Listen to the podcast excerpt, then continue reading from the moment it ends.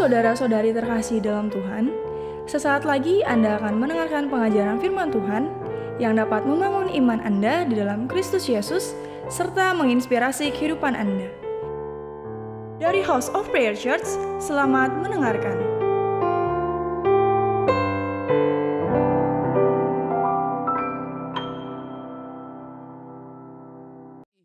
Dan kami percaya pagi hari ini, di mana pun kami boleh mendengarkan kebenaran ini, kebenaran ini akan mendaulat kehidupan kami, kebenaran ini akan menuntun kehidupan kami, dan kebenaran ini akan memerdekakan kehidupan kami. Terima kasih Bapak buat pagi hari ini. Kami teduhkan hati kami, arahkan hati kami kepada Tuhan, dan kami percaya Tuhan kami kami punya Tuhan yang mendengar setiap doa kami dan kami tahu kami punya Tuhan yang mengerjakan perkara-perkara yang ajaib buat kehidupan kami. Terima kasih Bapak, terima kasih. Kami teduhkan hati kami pagi hari ini mendengarkan firman-Mu. Hanya di dalam nama Yesus kami sudah berdoa. Kami mengucap syukur bersama berkata amin. Shalom Bapak Ibu yang dikasih Tuhan di mana pun Bapak Ibu berada dan boleh menangkap siaran ini, live streaming ini. Dan saya berdoa Bapak Ibu di pagi hari ini apa pun keadaan kita, apa pun situasi kita, apa pun kondisi kita pagi hari ini, saya percaya Tuhan selalu punya maksud, saya percaya Tuhan selalu punya tujuan dalam kehidupan kita dan ada banyak hal di waktu-waktu belakangan ini, ada banyak kejadian di waktu-waktu belakangan ini yang di luar kendali kita Bapak Ibu. Di luar dari keinginan kita, di luar dari otoritas kita. Namun pagi hari ini percayalah bahwa kita punya Tuhan yang mengendalikan segala sesuatu. Kita punya Tuhan yang terus berjaga-jaga atas hidup kita. Kita punya Tuhan yang terus memegang kehidupan kita. Bahkan kita punya Tuhan yang mengendalikan, berdaulat penuh atas kotoran bangsa kita. Dan pagi hari ini Bapak Ibu, saya nggak tahu kondisi hati Bapak Ibu pagi hari ini, tapi saya percaya Bapak Ibu, pagi hari ini firman Tuhan akan menolong kehidupan Bapak Ibu dan di pagi hari ini di mana pun Bapak Ibu berada, di ruang-ruang kamar Anda, di ruang-ruang perjalanan Anda Bapak Ibu pagi hari ini ada beberapa hal, ada beberapa pesan firman Tuhan yang pagi hari ini saya rindu, saya mau bagikan kepada Bapak Ibu dengan kondisi hari-hari ini yang kita tahu bersama.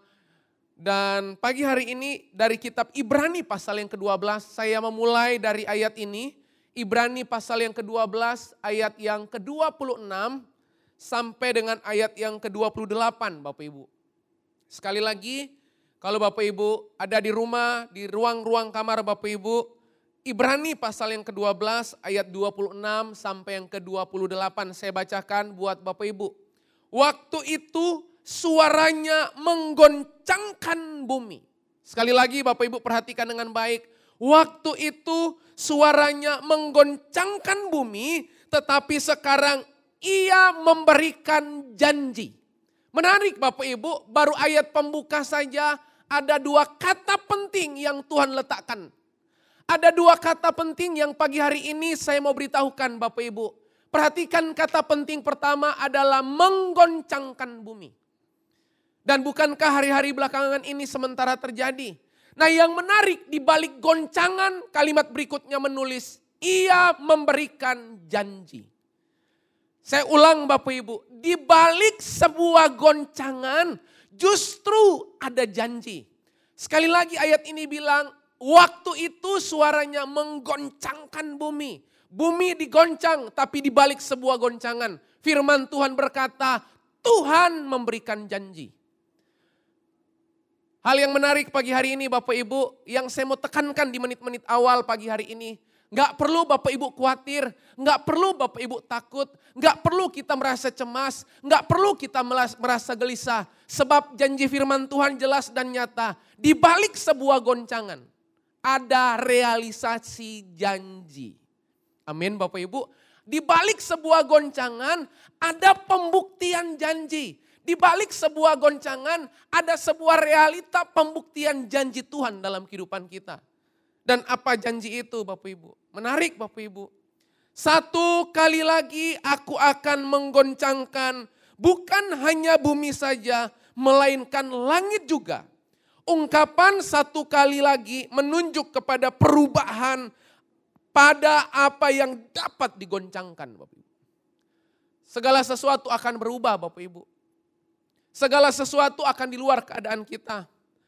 Dan Alkitab berkata Bapak Ibu menunjuk ungkapan satu kali lagi. Menunjuk kepada perubahan pada apa yang dapat digoncangkan. Karena ia dijadikan supaya tinggal tetap apa yang tidak digoncangkan. Menarik Bapak Ibu. Jadi keadaan ini terjadi Alkitab bilang supaya Tuhan mau bikin perbedaan mana yang gampang digoncangkan sama mana yang tidak dapat tergoncangkan. Wow Bapak Ibu. Jadi Bapak Ibu nggak perlu kaget, Bapak Ibu nggak perlu cemas sebab ada ayatnya. Firman Tuhan bilang ini sengaja dilakukan, ini sengaja diizinkan, ini sengaja seakan-akan Tuhan izinkan terjadi atas kota kita, atas bangsa kita, bahkan atas seluruh bangsa yang ada di dunia ini Alkitab bilang. Supaya tinggal tetap apa yang tidak tergoncangkan. Bapak Ibu menarik pagi hari ini. Dari ayat ini Tuhan bilang, sengaja Tuhan izinkan. Sengaja ini terjadi supaya nanti terlihat Mana yang gampang digoncang sama mana yang tidak tergoncangkan. Nah kalimat penutupnya Bapak Ibu sebelum saya masuk pada beberapa poin penting. Jadi karena kita menerima kerajaan yang tidak tergoncangkan. Nah apa yang harus kita lakukan Bapak Ibu?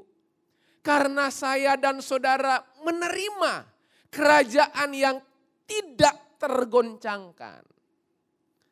Hal yang pertama Alkitab bilang, marilah kita mengucap syukur Bapak Ibu. Nah makanya Bapak Ibu, ketakutan itu pembunuh iman. Ketakutan itu pembunuh percaya kita. Sebaliknya kalau Anda belajar mengucap syukur dengan kondisi apa pun yang terjadi, Bapak Ibu bisa melihat solusi atas apa yang terjadi. Ucapan syukur itu selalu menarik mujizat terjadi. Ucapan syukur itu selalu membuat iman Anda bangkit dan kemudian bergerak.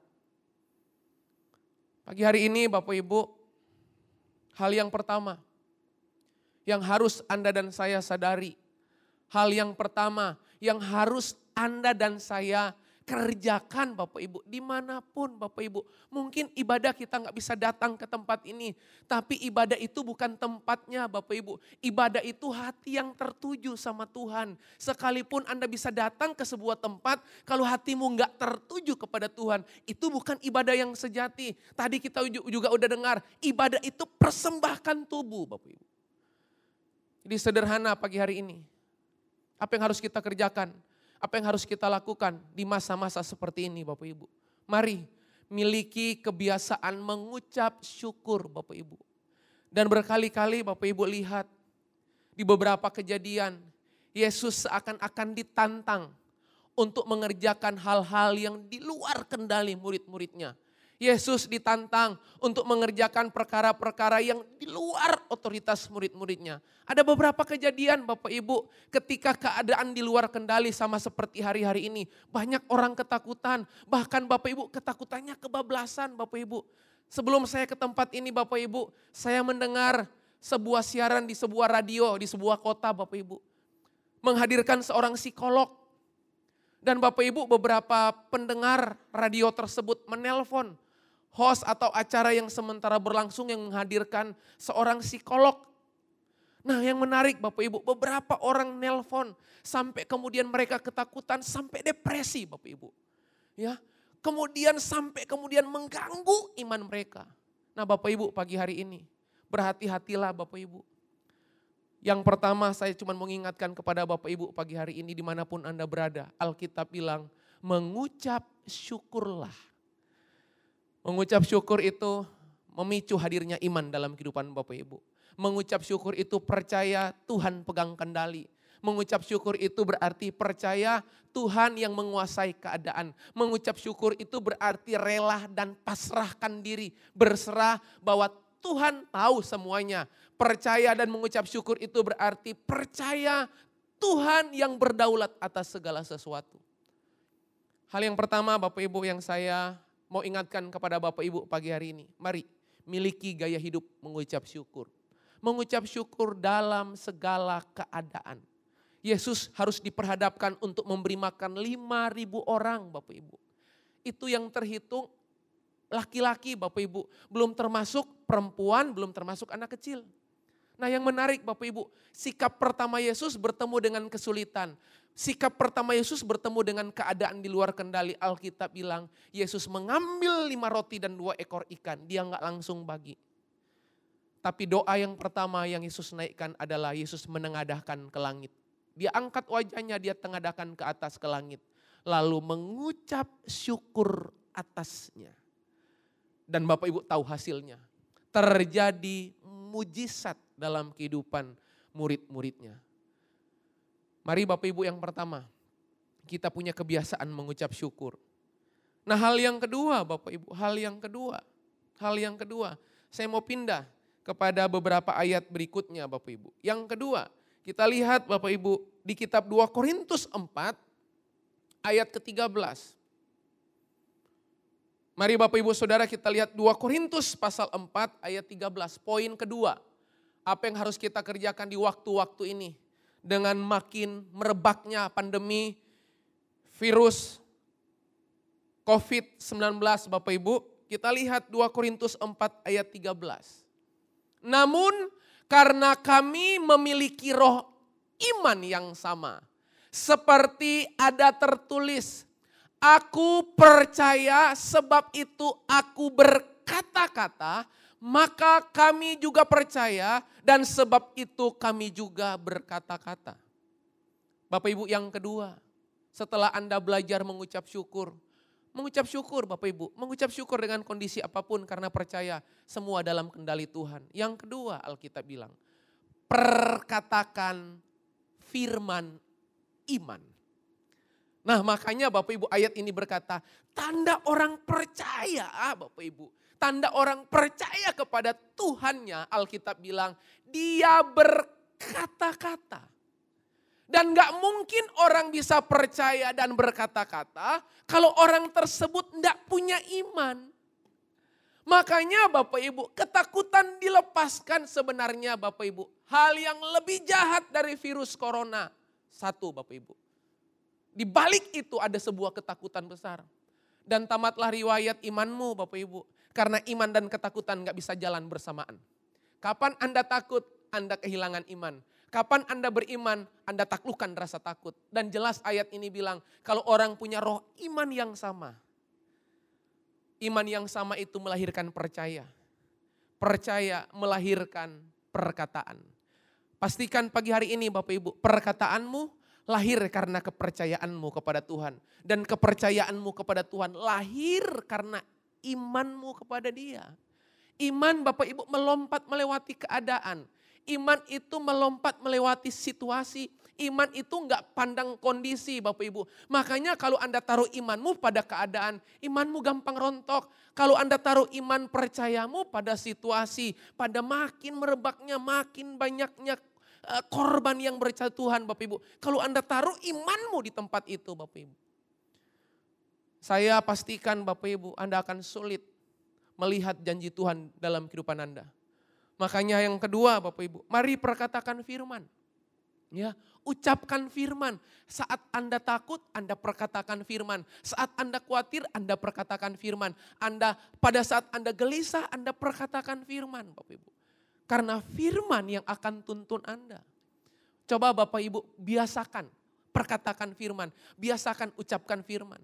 Bapak Ibu satu ketika kalau Bapak Ibu mempelajari Alkitab, bangsa Israel harus mengintai tanah perjanjian, tanah kanaan.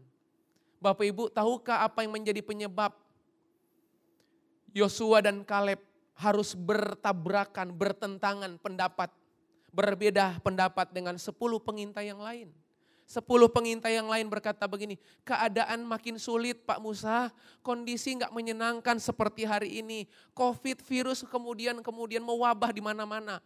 Dan mereka berkata, udah kita nggak usah masuk, kita mundur aja. Kita nggak usah menikmati tanah perjanjian. Berbeda dengan dua.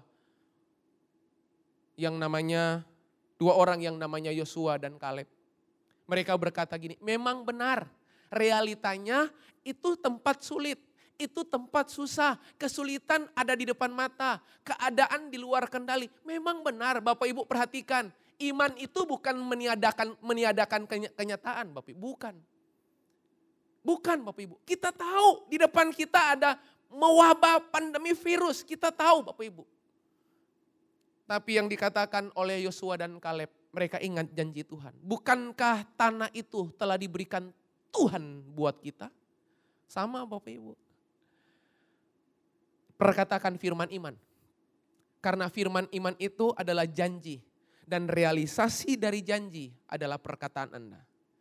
Bapak Ibu, saya masih teringat Bapak Ibu di ayat di Alkitab Bapak Ibu dari kitab saya akan bacakan, Bapak Ibu perhatikan dengan baik. Amsal 18 ayat 21 berkata, hidup dan mati dikuasai lidah.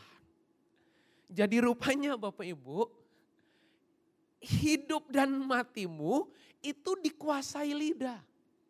Jadi apa yang Anda ucapkan menentukan Anda hidup atau enggak. Apa yang Anda ucapkan menentukan imanmu mati atau imanmu hidup Bapak Ibu. Jadi dari apa yang Anda ucapkan, dari apa yang Anda imani Bapak Ibu. Dan siapa suka menggemakannya akan memakan buahnya. Bapak Ibu tadi perhatikan dengan baik pesan dari gembala senior Bapak Niko Nyotora Harjo Bapak Ibu. Bahwa hati-hati dengan perkataan Anda makanya perkatakan iman perkatakan firman iman. Sebab apa yang Anda ucapkan, apa yang Anda katakan, itu yang akan jadi iman dan itu yang akan menghasilkan buah. Bapak Ibu. Selamat datang Bapak Ibu buat orang-orang yang gak cinta firman. Ya, ingat selamat datang buat orang-orang yang baru cari Tuhan di masa sukar. Oke, karena nggak punya bahan bakar yang cukup memadai melewati masa sulit. Oke, tapi orang-orang yang punya kebiasaan makan firman harian, orang-orang yang punya kebiasaan bangun persekutuan dengan Tuhan, orang-orang seperti itu yang Alkitab bilang akan tetap kuat dan bertindak. Yang kedua, Bapak Ibu, sekali lagi. Yang pertama, mengucap syukur dalam segala keadaan. Yang kedua, perkatakan firman iman. Yang ketiga, Bapak Ibu, yang terakhir Bapak Ibu, kita lihat di kitab Mazmur pasal yang ke-62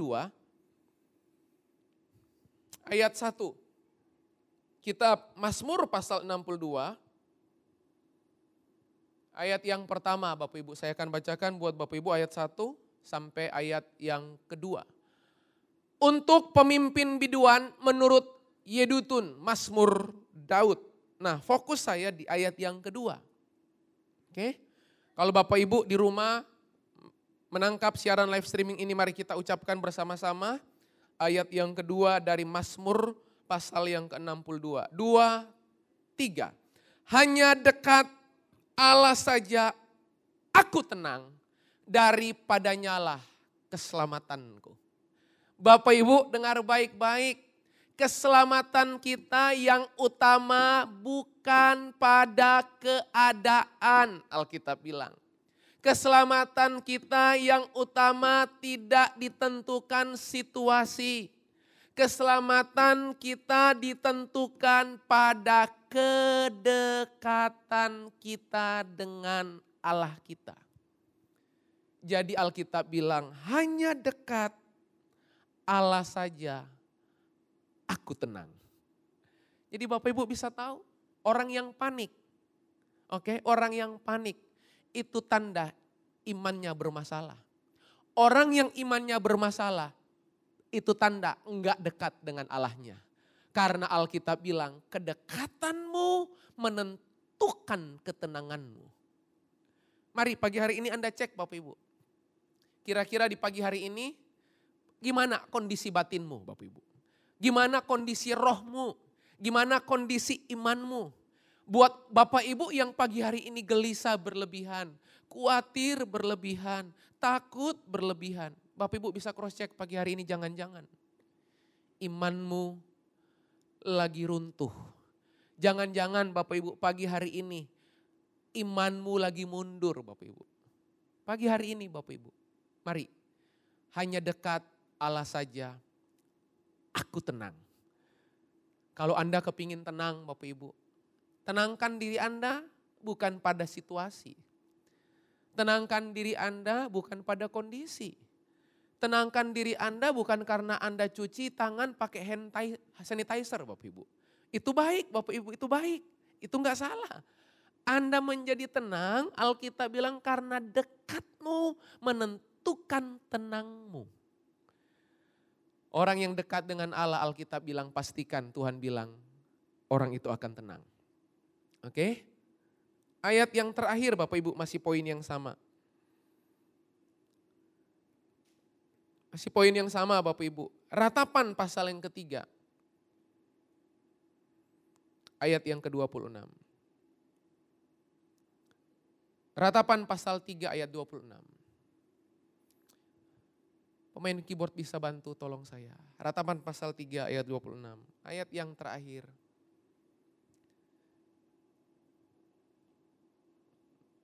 Ratapan 3 ayat 26.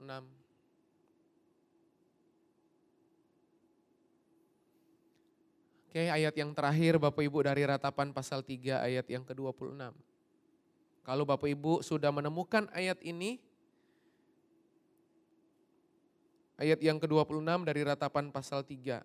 Saya mengundang Bapak Ibu untuk membaca bersama-sama dari kitab ratapan 3.26.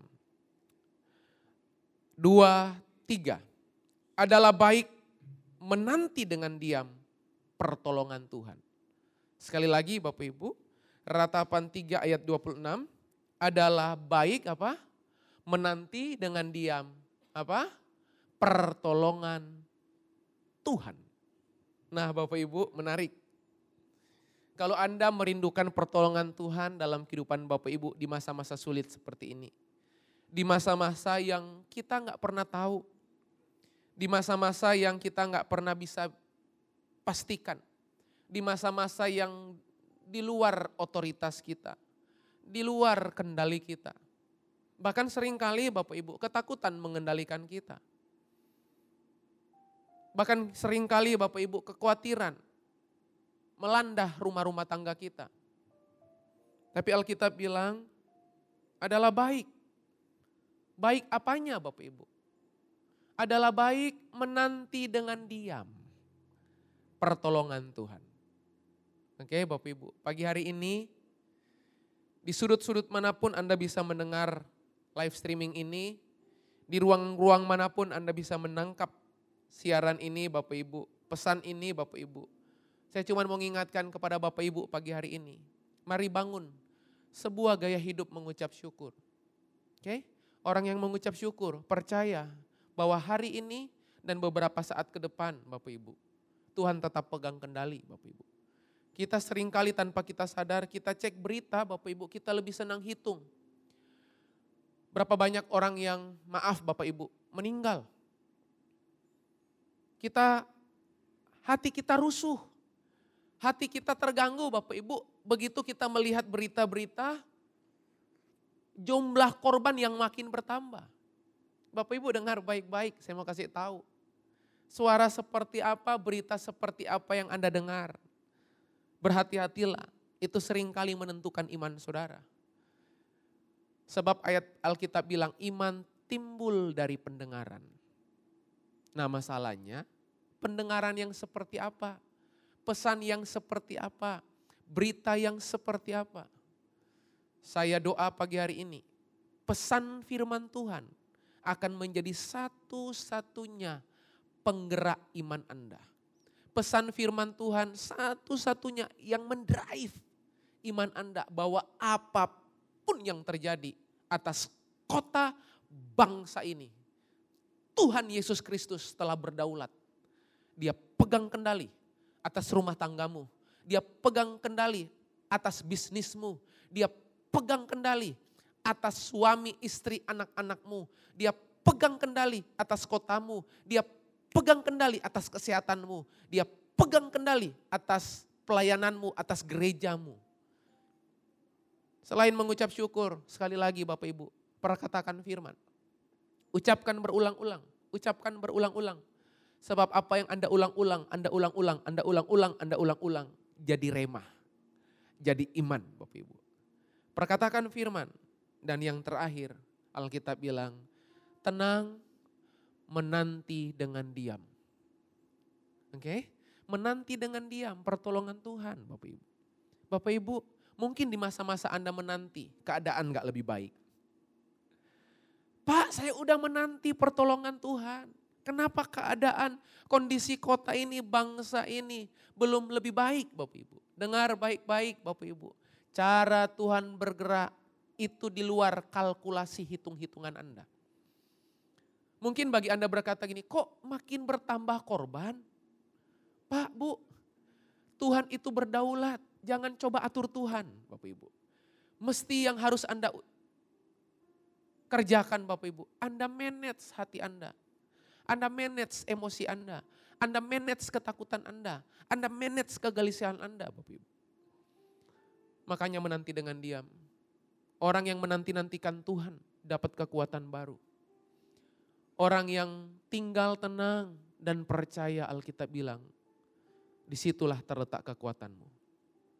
Pagi hari ini Bapak Ibu, tiga poin ini mengantar Anda melewati masa-masa sulit. Ingat di balik sebuah goncangan selalu hadir janji. Oke Bapak Ibu, jadi pagi hari ini ada goncangan dengan keadaan ini. Selalu goncangan melahirkan janji. Sekarang pilihan di tangan Bapak Ibu. Anda mau fokus yang mana?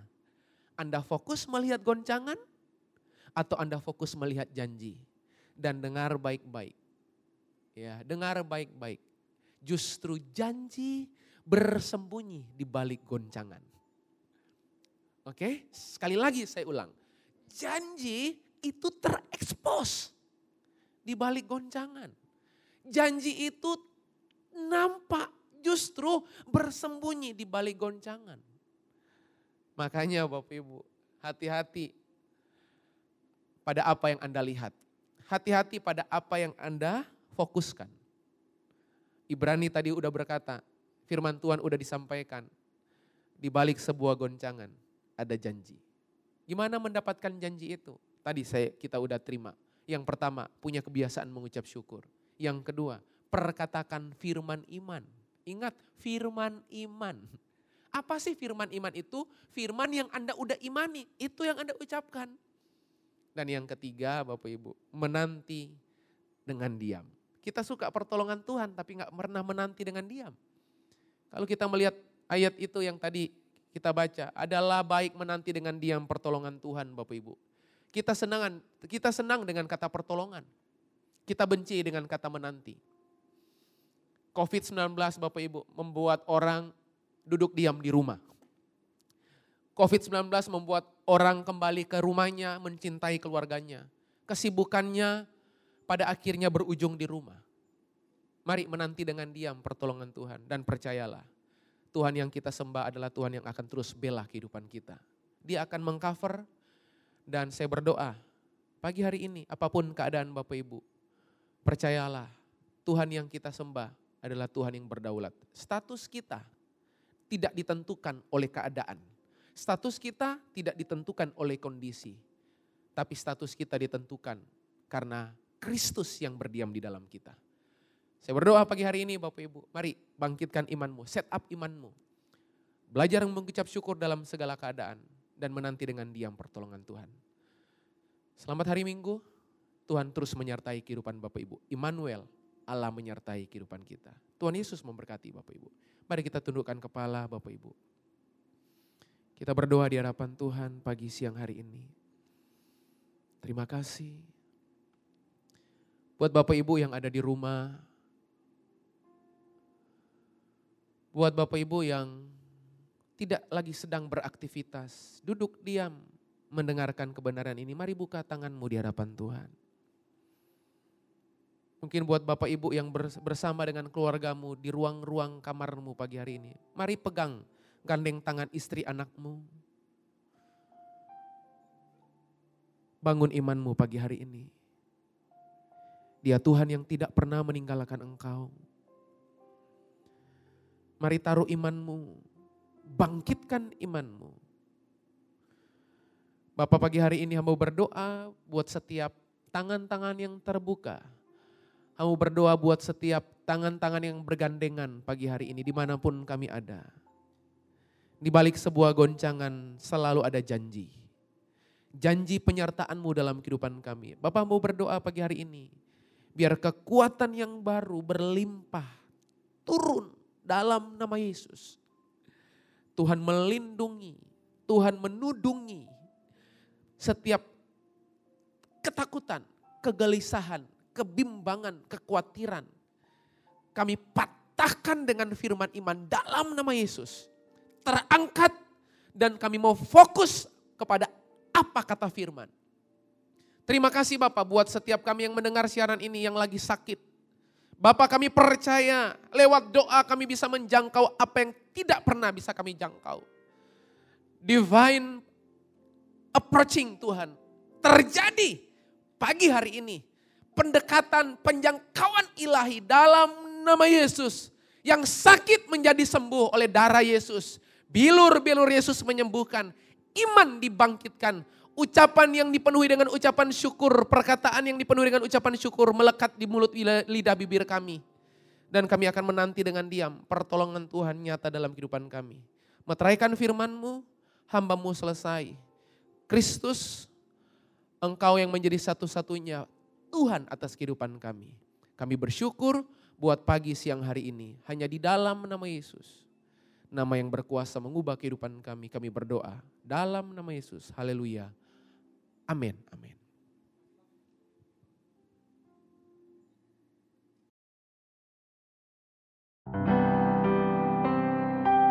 Anda telah mendengarkan sharing firman Tuhan yang disampaikan oleh hambanya. Untuk mendengarkan rekaman khotbah lainnya, anda dapat mengunjungi website hope.church/sermon atau streaming melalui handphone Anda Hope Church Podcast di Spotify dan Apple Podcast. Tuhan Yesus memberkati. Strong families, strong generation.